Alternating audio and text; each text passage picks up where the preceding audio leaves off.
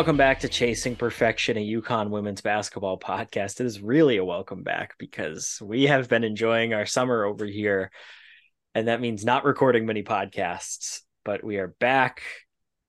Megan is still uh, working on completing the Around the World in 180 Days challenge. is it 180 days or is it in, in 80 days? It's Honestly, 80, I have no it? idea. I think it's 80 okay. Regardless, we've uh, we've been traveling a lot.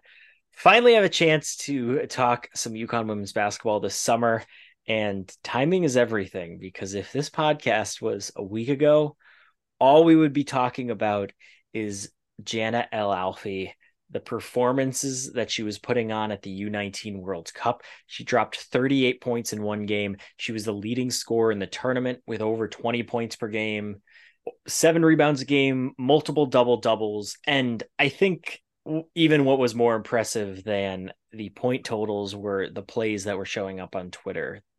The way she'd put the ball on the floor and just blow past a defender, the pull up shots that she'd hit, the step backs that she hit. I'm not comparing what we were watching to Breanna Stewart, but just in that mold of the big body who also has a guard skill set. And I think we also see that using WNBA examples with like Jonquel Jones or A'ja Wilson's a good example, Candace Parker. It looked like she could be that type of player. And instead of spending his whole podcast talking about how good she's going to be for UConn, how she's really that big that they've been missing for a little while, that matchup nightmare, we had to come back to an old segment called This Player's Injured. yeah. Because in the 11 12 game, that is not an exaggeration. It was the game to decide who finishes in 11th and who finishes in 12th at the U19 World Cup, her seventh game in nine days. She went down after a free throw. It did not look good on tape. The next day, the Egyptian Basketball Federation s- said that it was an Achilles injury, but when you're reading anything through Google Translate, it all kind of has to be taken with a grain of salt it didn't look good. It was pretty much a confirmation of what we all expected, but then UConn really made it official yesterday on Tuesday when they said that she ruptured her Achilles, she will undergo surgery, and she will miss the entire 2023 24 season.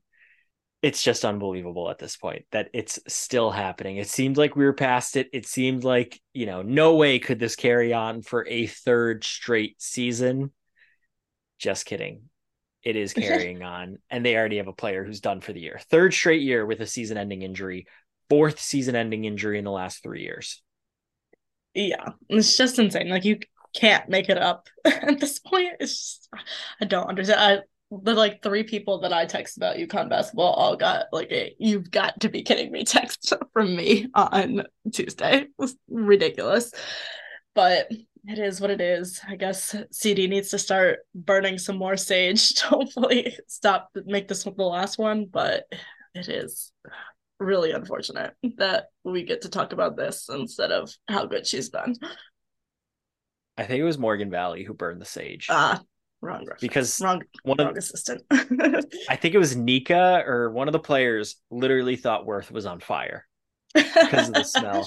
And they were like running around trying to figure out who it was and like Morgan walked in and they were like something's burning. We're trying to figure out what. And she was like yeah I burned sage. So I think I think it was Morgan if I'm remembering the story correctly. But for all I know it could have been anyone. Yeah it's I, don't you kind of just throw your hands up at this point and I feel like we yeah. reached that point last year but I don't know what you could even do about it. It happens on the other side of the world in a U19 game. You can't keep your players from participating in national team tournaments. You can't pre- prevent your players from playing basketball if you're like it's just such a freak thing. It wasn't even she stepped on someone or you know she tried to jump weird. She literally just stepped and it went. It it was not dis. It kind of reminded me of the way that Stewie tore her Achilles, and that was the first place my mind went, where she. I, I think Stewie landed on a foot, but even still, she just stepped, went down, and immediately you kind of knew what it was. I think Stewie's might have got reported first, but either mm-hmm. way, it defies logic. But at the same time, I think it kind of fits or or is very similar to the Ice Brady injury from last year, where you have this really, I, she's still a freshman, even though she arrived last year, but she's a freshman. Those England, not those England, those World Cup clips with Egypt looked really good, but I was only all, watching the highlights. I didn't watch the whole games. I don't know what her defense looked like. I don't know what her rebounding looked like. I didn't know what her overall game looked like. Yes, she was getting very high reviews from teammates and coaches, but it's always a different story when you step on the court for the first game. We just don't know what kind of impact she could have had as a freshman. And it's just like Ice. Yeah, Ice sounded like she was doing really well last year before the patella injury happened. I guess we'll know once they're fully recovered and finally on the court playing, but right now it's a pretty easy comparison to make because you just have no idea what she was going to do, how much she was going to contribute. Whereas Paige goes down and you can I know we didn't want to say it when it happened last year, but yeah, okay. That's basically the season. They they had some nice moments without her, but that's the season. We saw that in the NCAA tournament. Jana getting hurt isn't the end of the season. They can still do plenty without her. They still have plenty of options without her, which we'll talk about, but it does just really suck considering the week that she was having. Yeah, exactly. It's nowhere near as catastrophic as the injury to to Paige was last season to this like team's hopes of whatever they're going to accomplish in in the next season, but it's still disappointing in that obviously it seemed like she was going to piece be a piece that at least contributed in in some capacity. It was going to add depth to that front court where there's definitely some question marks with Dorka Juhász being in the WNBA now. So a disappointing injury for sure. Now you look at that front court, and I don't think I'm worried about it, but the way I was approaching it is you have Aaliyah Edwards, it's a very sure thing right there. And you had pretty much total uncertainty behind her. You, you really didn't have any proven options there. But you had four people, three of whom I think you should feel pretty good about with Jana, then Ice Brady, and Ayanna Patterson. Out of those three, it would have been a pretty safe bet to say, okay, one of them is going to be someone who can play alongside Aaliyah the way that Dorka did last year. Maybe not the exact same role, but just you got another really good big down there. And then even from what Ayanna showed as a freshman, she's going to be able to help down low in some capacity. You hope it's much more than she did last year, or it's closer to the high points of her year last year than you know when she wasn't getting any playing time towards the end of the year. And then like everything we'd heard of Jana. Yeah it sounds like she's going to be a contributor. So there was enough volume there that okay there might not be much certainty but what they lack in certainty they make up for in volume and potential. And even Amari I don't know that I'm saying that Amari is going to contribute this year, but I'm not totally off the bus with her. She had a really interesting quote that I, I, I didn't even talk with her when we got to talk with the team this summer, but I found the quote where she said that she knows that it's taken longer to adjust to the college level than it should have. She she's aware of that. She said, you know, she has anxiety, other mental health troubles that have held her back, but she's in a really good spot and she's feels like she's ready to go. So there have been snippets, little flashes where Amari has looked like she could do something. So maybe she surprises, but it, it's nowhere near hitting the panic button with this backcourt. But you just lose one additional option for someone who could help. Now, the pressure, I think, is really on those two sophomores well, those two, I guess, second year players, however you mm-hmm. want to categorize them, in Ice and Ayanna, they really need both of them to contribute. Whereas before, if Jana was going to be a contributor, then you only really needed one of the two and you would have liked to have both of them. But now you really need both of those to do something and really contribute for you next year behind Aaliyah Edwards. Yeah, I agree. I think it just it limits the options a little bit more, which which obviously puts more pressure on those two. But I feel like UConn's also in a good position with that, assuming that Aubrey Griffin is healthy. Like you have that option too at the four. Like you don't have to rely entirely on those two sophomores because you have a guard like Griffin that can could play the floor and you can put Aaliyah at five and you could still even though Aubrey's small, it's like a big lineup in the way that she's athletic and can rebound and jump and everything like that. So you have those options as well to, to help them out to alleviate a little bit of that pressure for Ice and Ayanna to contribute. But like you said, those two now have a lot more on their shoulders than they would have if you had a third option in Jenna. Yeah, and I do think the idea of a small ball lineup is pretty enticing for this team. Uh, maybe like a four out, one in, or like you said, Griffin at the four, but something like that because even before the injury, this team is built around the guards. And yeah, you have Aaliyah Edwards and you expect her to be a force. But if UConn wins the national championship in 2024, it's going to be because Paige Bueckers and Azzi Fudd play like the All Americans that we know they can. It's as simple as that. It's because, you know, Caroline Ducharme is back at the level that we saw for parts of her freshman year instead of the struggles that she had as a sophomore. The bigs are going to be a factor in that, but this is a guard driven team, and you have a lot of guards. There's the three that I mentioned. Haven't even said Nika Mühl's name yet, and she set the single season program record for assists last year, beating Sue Bird's basically 20 plus year old record. And then you've got the freshman in KK Arnold, who is going to see minutes and is going to be really good. And Kaden Samuel, who from all accounts, is a really good shooter, and Ashlynn Shade, who can fit in in any number of spots. You have so many options back there that if that group is maybe a little ahead of these forwards that we're talking about behind Aaliyah, there's no Aaliyah Boston anymore. Yeah, LSU has Angel Reese, and they've got a six six or six seven forward coming in, and Aalyah Del Rosario. Virginia Tech's and, got size. Oh. Yeah, and Aneesah Morrow too. Well, yeah, yeah. so, that yet. right. Yeah. and then Virginia Tech, you have. Why am I? Kit- for Kitley. Kitley. Elizabeth Kitley's back. Yep.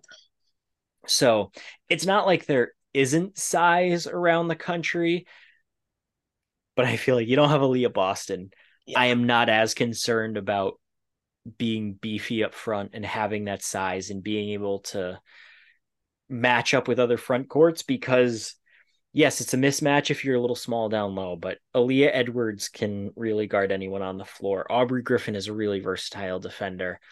You're going to have options there, but 90% of the teams that you have, Aaliyah is going to be more size than they can handle. You're going to ha- be able to play these guards a lot.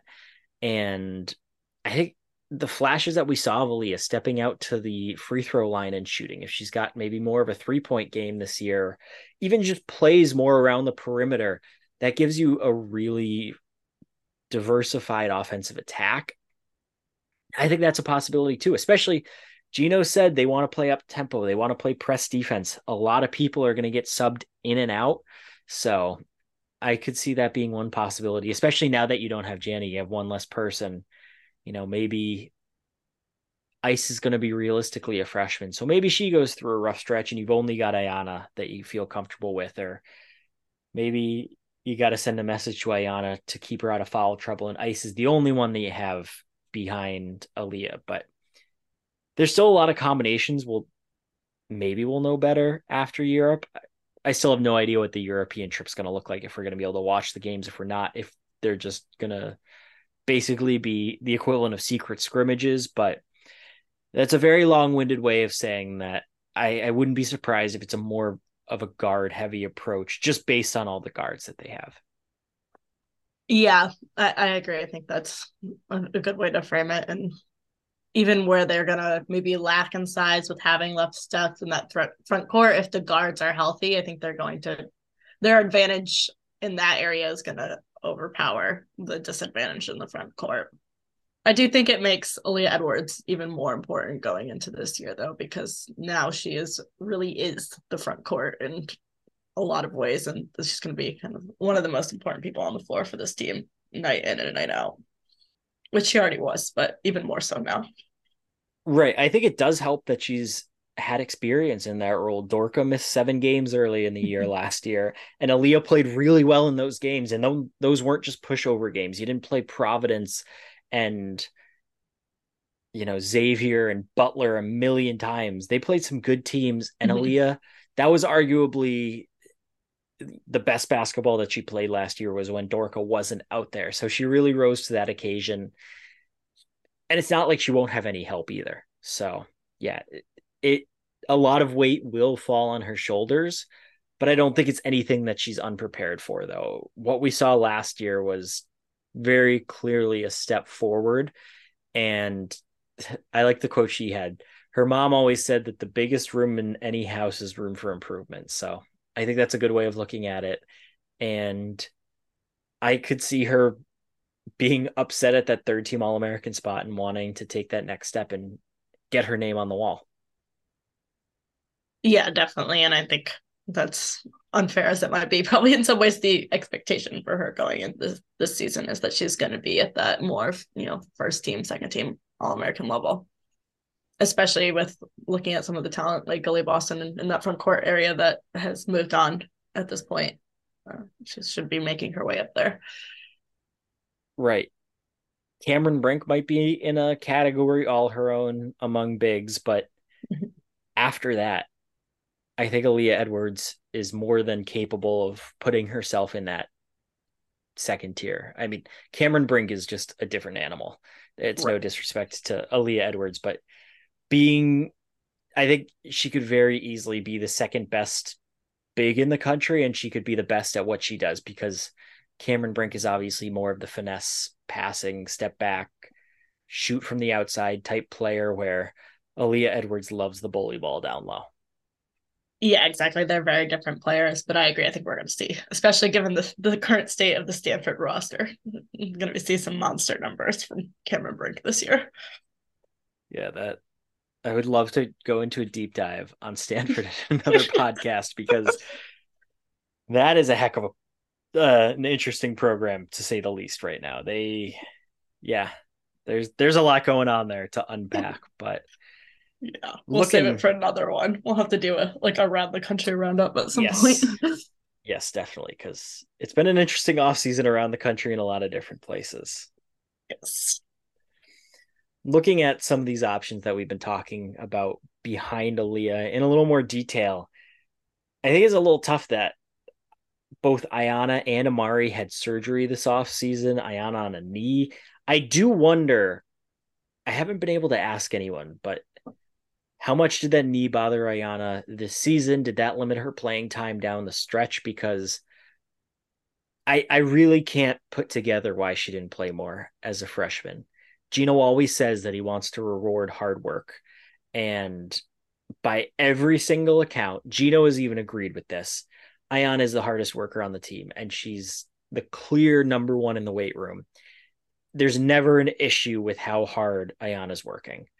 And he said later in the year, maybe like February ish, that Ayanna went through a funk for a little bit, but he thought she was coming out of it. He really saw a difference her in, in her in practice and he thought she was going to be getting more playing time, and that didn't really come to fruition. And then the NCAA tournament opener against Vermont, she had, you know, a, a pretty solid few minutes at the end of the game, and he said, "I hope that sparks something because we're really going to need her the rest of the tournament." And then she barely played the rest of the tournament, and she played a good amount early in the year. So I really cannot understand unless it was the knee that was limiting her and they just did not feel confident that she could play serious minutes with that knee none of it makes sense to me i can't put together why she didn't play more when everything seemed to indicate that she was doing enough to earn playing time. Everything gino saying that they were going to need her from the work all of it all of it. I don't understand how she didn't play more. So i think this could have been a really good off season for her to really make a jump. Still could be. Even just the mindset change going from freshman to sophomore year can be big but that's it's not the end of the world, but it's just a tough off season to not be out on the floor. Yeah, I agreed. I think she would have obviously really benefited from having, you know, a full off season to be with the team and practice and all of that type of stuff that that would have helped develop her game.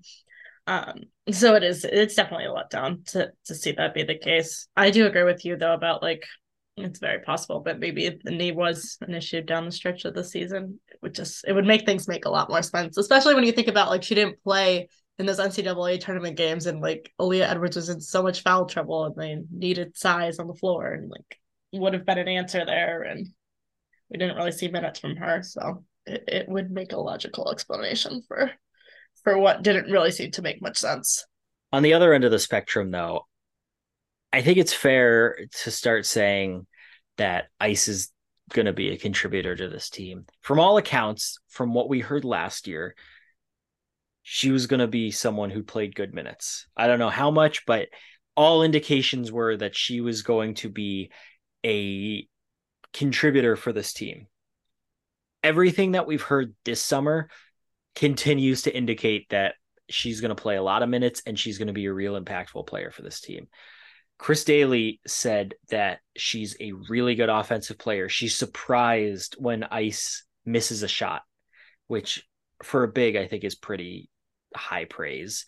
Azzi Fudd said she's really strong. She does what she wants down low. She loves to shoot. And I think the most eye opening quote was from Azzi, where she said she's going to be great this year. Gino said she's really steady. There's a really good pace to her game that's old, old school. She's really fundamentally sound. Not a thing in there has been mentioned about her defense, but I think you can usually connect the dots over the summer when one person is getting this type of praise. It usually works out pretty well and they end up having some sort of prominent role. Not going to say right now that, oh, yeah, she's going to be an All American next to Aaliyah Edwards and she's going to be, I don't know, can she win Big East Freshman of the Year? But she's going to win Big East Freshman of the Year. I'm not going to make any of those predictions, but she's going to be one of the solutions to the front court and hopefully lives up to that fifth overall player in her class. I think she's number five. That type of billing where, you know, this is the impact big that UConn's been hoping for for a little while. Yeah, exactly. And while she's technically a freshman because she set out last season, like she's still been around the program for a year and seen practices and seen the mentality and all that type of stuff. So even though she hasn't physically been on the court or in practice, like those things will still give her an advantage over your, you know, your average freshman that just arrived on campus.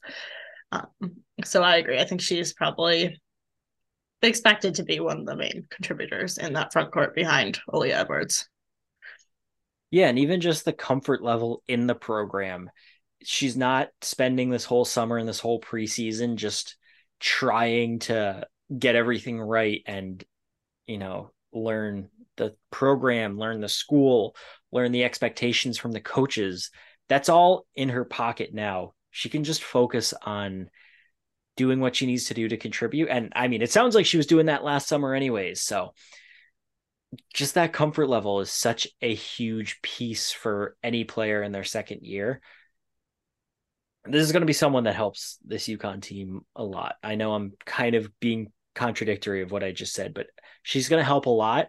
I just am excited to see how she fits in because what was really good about Dorka Juhász is she and Aaliyah Edwards had very complementary skill sets. Dorka was comfortable stepping out. She shot the three really well last year. She took over that Olivia Nelson Ododa role as the passer down low. Whereas she was the finesse option to the strength and physicality of Aaliyah Edwards. And not that Ice Brady isn't physical and strong, or not that Dorka wasn't either, but it does feel like she is closer to that finesse type than the bull in a china shop type player that Aaliyah Edwards is. So I think she could be a really nice fit next to Aaliyah Edwards, even if neither of them have crazy size. Neither of them are the rim protector type, the way that Nelson Ododa, again, as a recent example, was, but I could see those two working pretty well together. Yeah, I agree. I think it's going to be a very different combination than it was with Aaliyah and Dorka beside each other, but I think it'll be really interesting how they play together. Um, but having two players that can kind of be physical down low could give UConn an advantage, even in places where they are undersized. All right, we've made it. I don't have a timer going here, but what, like 25 minutes into the podcast, and this is going to be the first mention of Paige Bueckers. It's pretty impressive. It's not going to happen very often this season, I no. don't think. yeah, from all accounts, rare. yeah, from all accounts, she seems to be doing pretty well. Not cleared for five on five, but the way she talks, the way Gino talked, the way her teammates talk, that doesn't seem like anything that we should be concerned about. It's just why clear for five on five right now. I think that'll probably happen. They must be getting back to campus soon to start prepping for the Europe trip. So I imagine that'll happen within this next month. But even if it doesn't, Paige says she feels good. Gino was very praiseworthy of her. He said, This is the best she's ever been, the strongest she's ever been, the fittest she's ever been. This is the most time she spent working on her body, her mind, taking care of herself.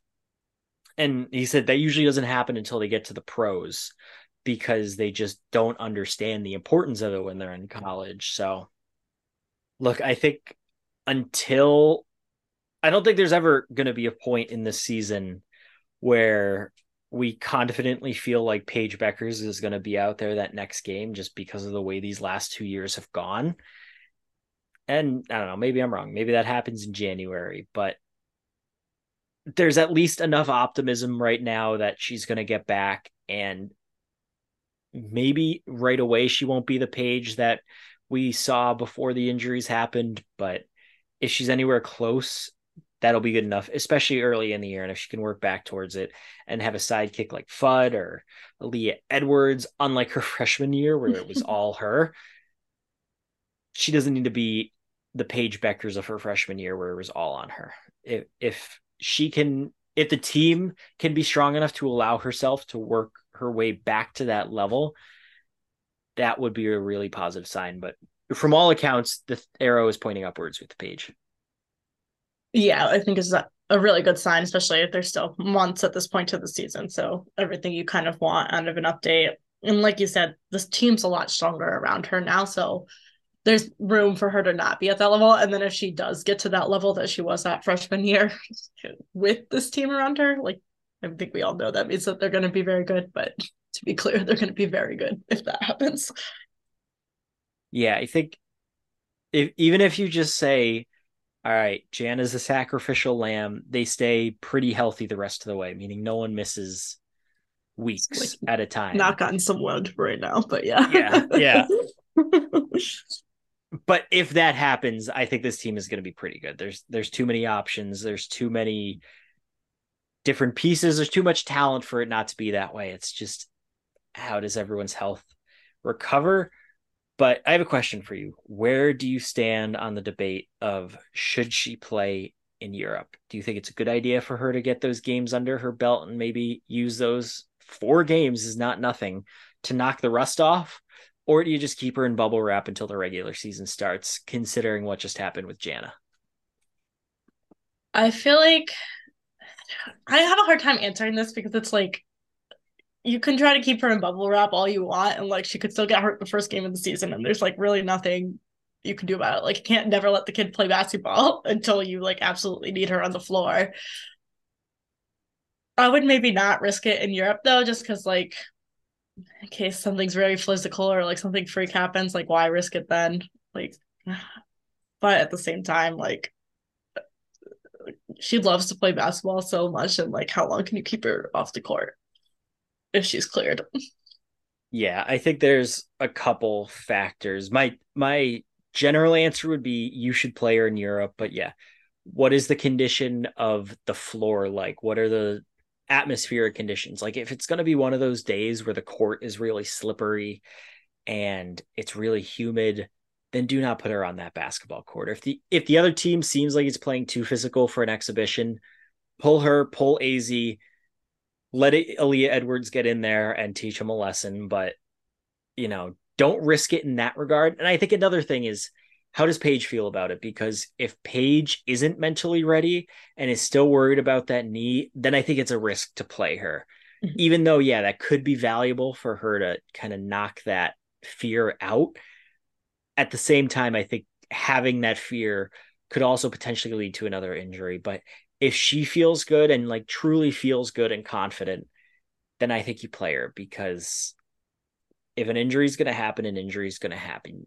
Yeah, what happened to Jana was a freak thing, but it's a freak thing. Like you can't at a certain point if you're worried about players getting injured playing basketball and I I know it's kind of ingrained in all of us after these last few years, but your only other option is just folding the program and never playing again. Like, right. does it really matter if something happens in Europe compared to the season opener or the second game of the year or the third game of the year? I don't no. know. I think, that's yeah. So I think if she's ready, if the conditions are good for everyone, you know, if, she gets two hours of sleep on the flight over and you know is super jet lagged, don't play her. But assuming everything lines up the way that it should, I think those could be really valuable games for her to get that confidence back in her knee, to knock that rust off, and just to play in a game again. Because mm-hmm. it will have been a really long time since she's played in a game and has felt fully comfortable. Because you could see after she got back last year, there was never really a moment where it looked where it looked right. It looked like it did before. So we're talking about almost two years where she hasn't played in many basketball games feeling like herself. Even if that doesn't happen in Europe, maybe that happens sooner this season.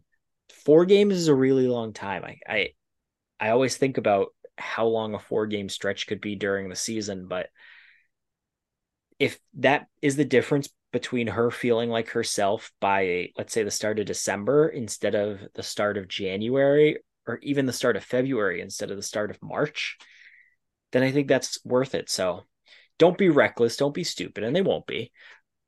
But if she's healthy and she's cleared and she feels good, then it would be really important for her to be in those games. Yeah, exactly. And like if something freaks gonna happen freak like a freak accident is gonna happen, like there's nothing you can do about that. So I think like I get why people think about it a lot because of how many freak things have happened to this team in the last couple of years, but like it is what it is, and if it's gonna happen, it's gonna happen. Yeah. There's it's basically if God chooses to smite the program once again, he's gonna find his way. Whether exactly. it's in Europe, whether it's at Notre Dame, I mean, if anything, they should just be canceling the Notre Dame series because that's that's where it all goes wrong. Yep. Start Enish that game, accept the loss. Yeah. Starting lineup of Enish. I don't know. I don't want to say who the least important players on the team yeah. are going to be, but not Paige and Az and Aaliyah. Those are those are yeah. your uh that's your holy trinity right there for this year's team. If UConn wins the national championship, it's because all three of those are national are all American type players. Mm-hmm. so protect those three, figure it out with the rest. But yeah. Speaking of Az, she also seems like she's doing better. She said she feels good, feels healthy. Also admitted that before the Notre Dame game, not Notre Dame, before the Ohio State game, she had some of her worst practices of the year, was just not in the right mindset she's another one who could really use a good string of health because as we saw at the start of last year she can play and she can be one of the best players in the country. And as the roster currently stands she's going to be the third fiddle on this team. So that is a really good team when someone who last year at the start of the year was the best player in the country might be your third best player. Yeah that's why expectations are high for this team exactly. pretty much sums it up. I don't I know that expectations are probably equally as high for LSU, but I think if you really take a step back and look at the talent, like if UConn is healthy, they still have the leg up.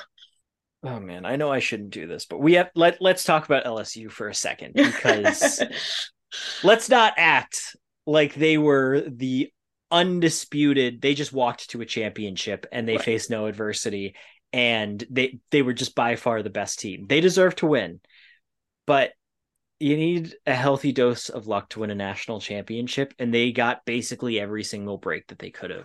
Utah airballing free throws, airballing them. They got lucky there. They got lucky by getting past Utah. They got Indiana- lucky that they got to play Miami. Period. Yes. Indiana gets knocked out before they play. And not only do they not play Indiana, they play what were they, an eight seed in Miami? yeah. Yep.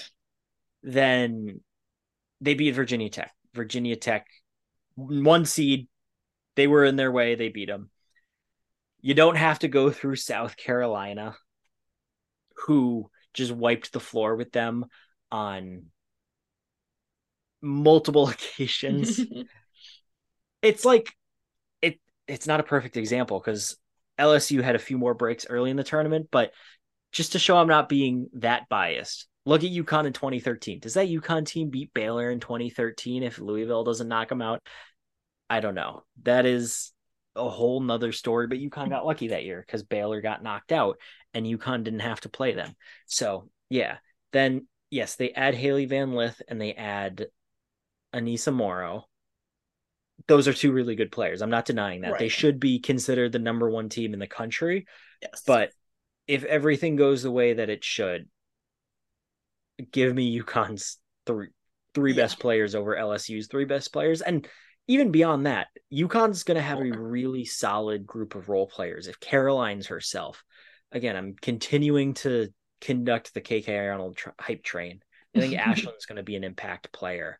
You know, Ice, Ayanna, Aubrey Griffin. I, I think we just don't mention Aubrey Griffin because of how steady she was last year, and we just kind of mm-hmm. expect her to be there at this point, making plays. Like she had what four points in that tournament game against Baylor, and she was the best player on the floor, whatever it was. So that's something that LSU doesn't have.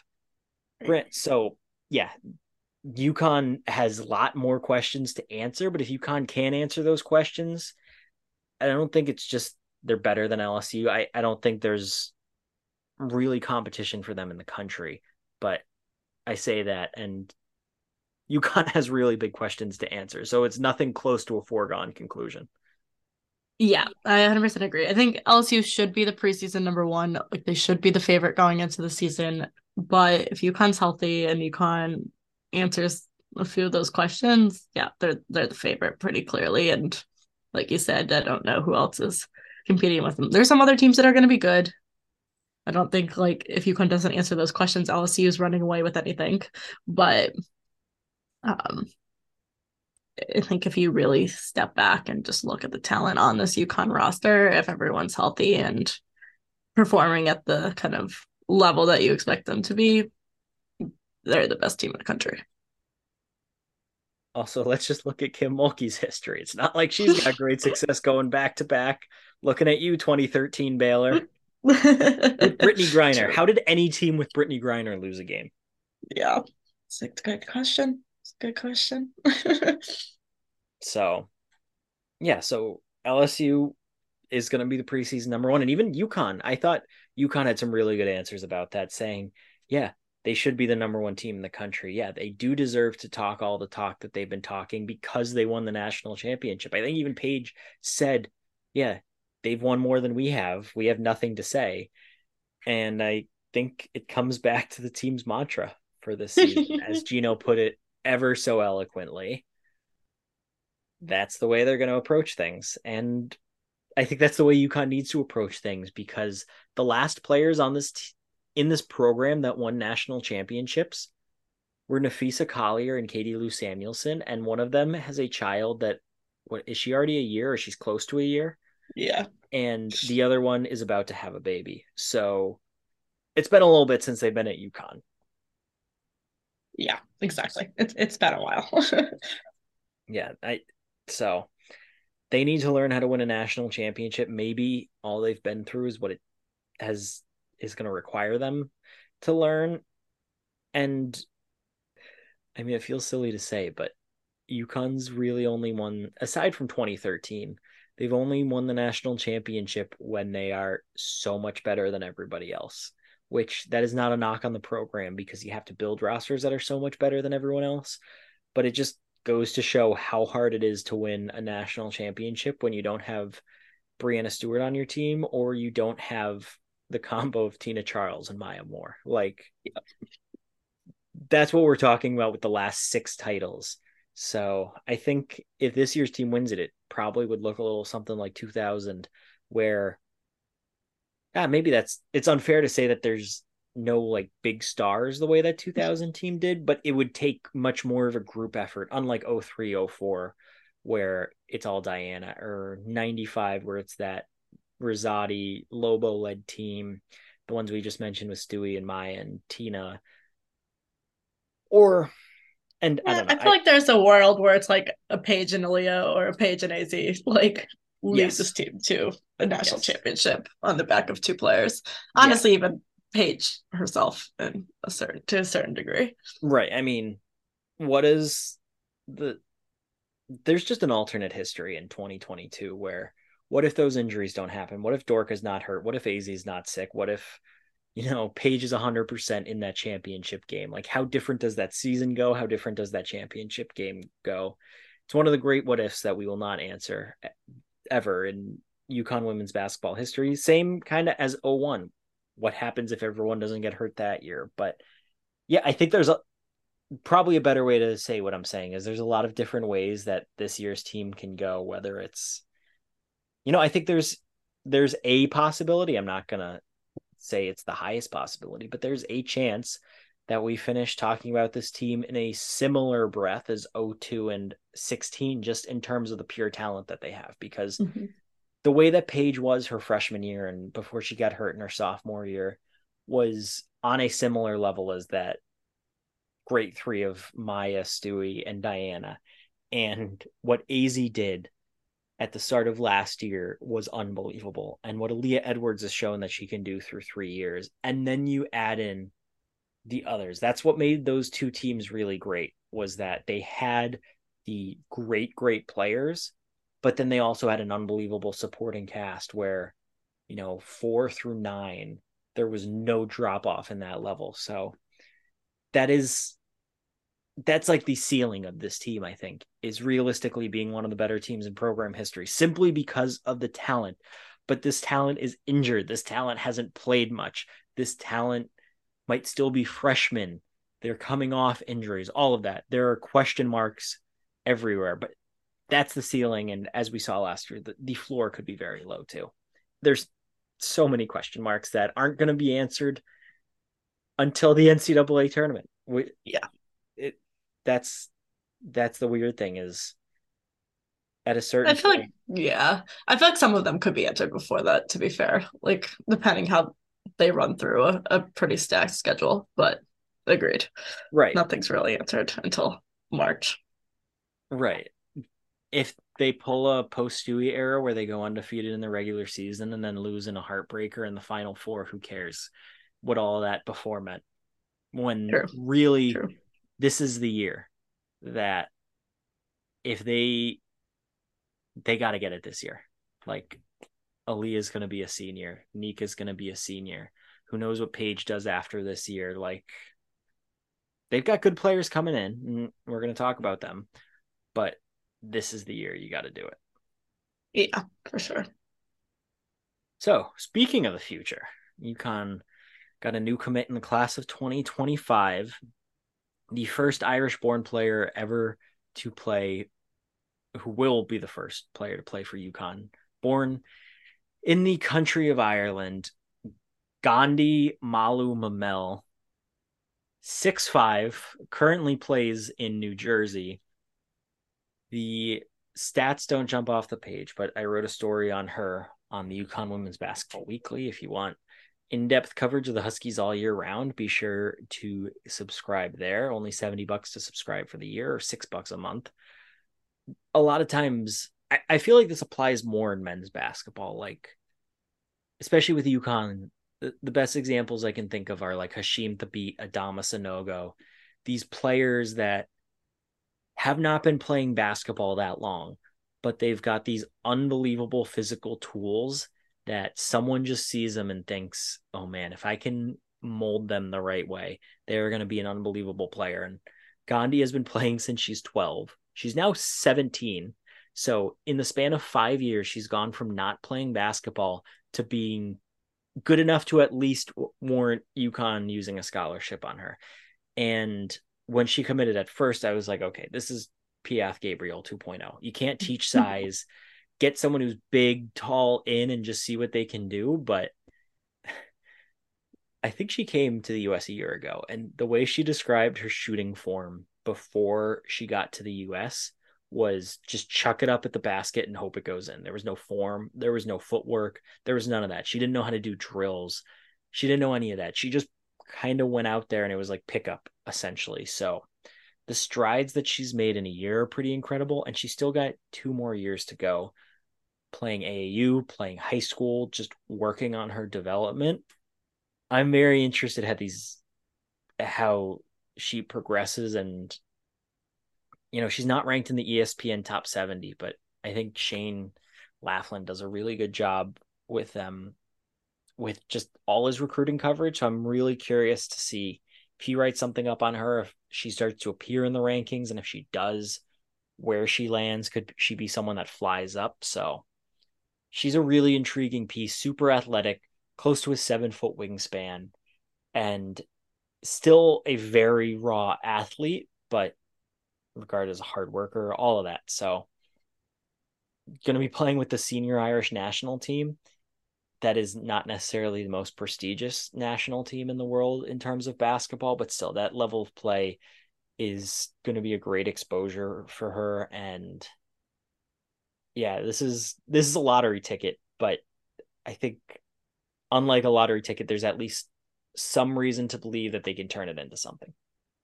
Yeah, exactly. It's a gamble, but I feel like if anyone's able to take a player like that and turn them into someone that's going to contribute at the NCAA level, it's probably Gino. Um, so sure, it's a gamble, but it's it's some size, and if it works out, it could work out really in UConn's favor. Um, there's not a lot of six five players out there to recruit, so getting one of them is is a big deal, even if it's going to be a project. This is also a big deal for me personally. First yes. ever Irish player at UConn. If you know anything about me, this is basically my Super Bowl. I I had to be the one to write the big feature story on her because I mean, if I didn't, then what am I even doing here? Fair enough. Another bit of news. So back in I think it was January, the NCAA approved additional assistant coaches for a handful of sports. In basketball, they approved two more who can basically only coach. They can can't do any off-campus recruiting. And UConn has used both of their spots for a couple familiar faces. One of them, Ben Cantor, the video coordinator for the team. That name sounds familiar as a coach he has already coached for the Huskies. When Shea Ralph had to leave the bubble because a family member tested positive and they were just being overly cautious, and Gino was out with COVID, he stepped in as a temporary assistant. From when we talked to the players, then they all gave him really high marks, really well liked in the program, obviously very well regarded in the program to get this promotion. And then an old friend coming back, Tonya Cardoza coached from 94 to 08 with the Huskies, won a handful of national championships, coached at Temple for a while.